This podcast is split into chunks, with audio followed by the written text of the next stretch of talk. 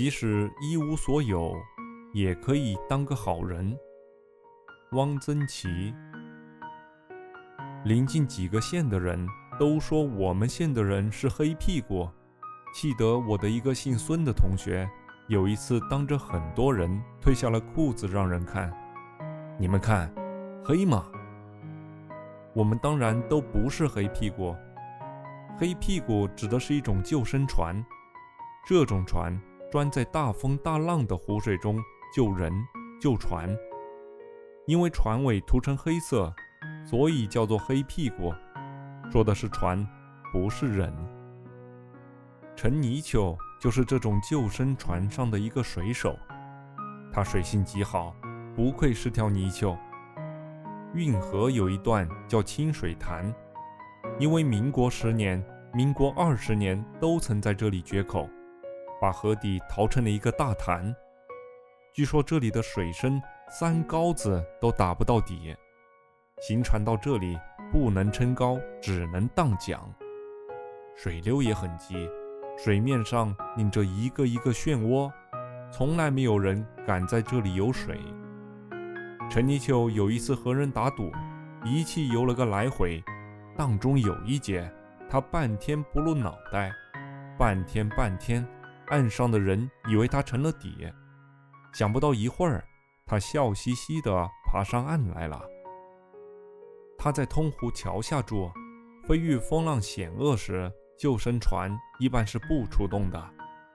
他看看天色，知道湖里不会出什么事，就待在家里。他也好义也好利，湖里大船出事下水救人，这时是不能计较报酬的。有一次，一只装豆子的船琵琶闸炸了，炸得粉碎，事后知道是因为船底有一道小缝漏水，水把豆子浸湿了，豆子吃了水，突然间一起膨胀起来，砰的一声把船撑炸了，那力量是非常之大的，船碎了，人掉在水里，这时跳下水救人能要钱吗？民国20年运河决口，陈泥鳅在激浪里救起了很多人，被救起的都已经是家破人亡，一无所有了。陈泥鳅连人家的姓名都没有问，更谈不上要什么酬谢了。在活人身上他不能讨价，在死人身上他却是不少要钱的。人淹死了，尸首找不着，事主家里一不愿等尸首炮仗飘上来，二不愿失手被泗水驴子勾得稀烂八糟，这时就会来找陈泥鳅。陈泥鳅不但水性好，且在水中能开眼见物，他就在出事地点附近查看水流风向，然后一个猛子扎下去，潜入水底，伸手摸处。几个猛子之后，他准能把一个死尸拖上来，不过得事先讲明捞上来给多少酒钱他才下去，有时讨价还价得磨半天。陈泥鳅不着急，人反正已经死了，让他在水底多待一会儿没事。陈泥鳅一辈子没少挣钱，但是他不置产业，一个积蓄也没有。他花钱很洒漫，有钱就喝酒尿了，赌钱输了，有的时候也偷偷地筹集一些孤寡老人，但嘱咐千万不要说出去。他也不娶老婆，有人劝他成个家，他说瓦罐不离井上破，大将难免阵头亡，淹死会水的，我见天跟水闹着玩，不定哪天龙王爷就把我请了去，留下孤儿寡妇，我死在阴间也不踏实，这样多好，吃饱了一家子不饥，无牵无挂。通湖桥桥洞里发现了一具女尸，怎么知道是女尸？她的长头发在洞口外飘动着，行人报了乡约，乡约报了保长，保长报到地方公议会，桥上桥下围了一些人看。通湖桥是直通运河大闸的一道桥，运河的水由桥下流进陈子河。这座桥的桥洞很高，洞身也很长，但是很狭窄，只有人的肩膀那样宽。桥以西，桥以东，水面落差很大，水势很急，翻花卷浪，老远就听见噗噗的水声，像打雷一样。大家研究，这女尸一定是从大闸闸口冲下来的，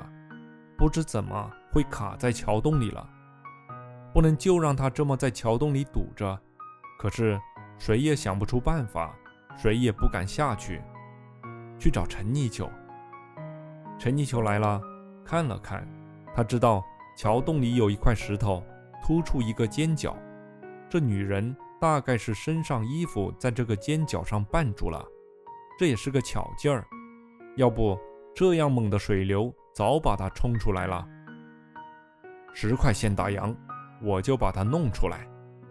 10块，公益会的人吃了一惊，你要的太多了。是多了点，我有急用，这是玩命的事，我得从桥洞西口顺水窜进桥洞，一下子把它拨拉动了就算成了，就这一下子拨拉不动，我就会塞在桥洞里，再也出不来了。你们也都知道，桥洞只有肩膀宽，没法转身，水流这样急，退不出来，那我就只好陪着他了。大家都说10块就10块吧，这是砂锅捣蒜一锤子。陈泥鳅把浑身衣服脱得光光的，道了一声对不起了，纵身入水，顺着水流笔直地窜进了桥洞。大家都捏着一把汗，只听见嗖的一声，女尸冲出来了。接着陈泥鳅从东面洞口凌空窜进了水面，大家伙发了一声喊，好水性。陈泥鳅跳上岸来，穿了衣服，拿了10块钱，说了声得罪得罪，转身就走。大家以为他又是进赌场进酒店了，没有，他径直地走进陈五奶奶家里。陈五奶奶守寡多年，她有个儿子去年死了，儿媳妇改了嫁，留下一个孩子，陈五奶奶就守着小孙子过，日子很折皱。这孩子得了急惊风，浑身滚烫，鼻翅扇动，四肢抽搐。陈五奶奶正急得两眼发直。陈泥鳅把10块钱交在她手里，说：“赶紧先到万全堂磨一点羚羊角给孩子喝了，再抱到王大人那里看看。”说着抱了孩子，拉了陈五奶奶就走。陈五奶奶也不知哪里来的劲，跟着她一同走得飞快。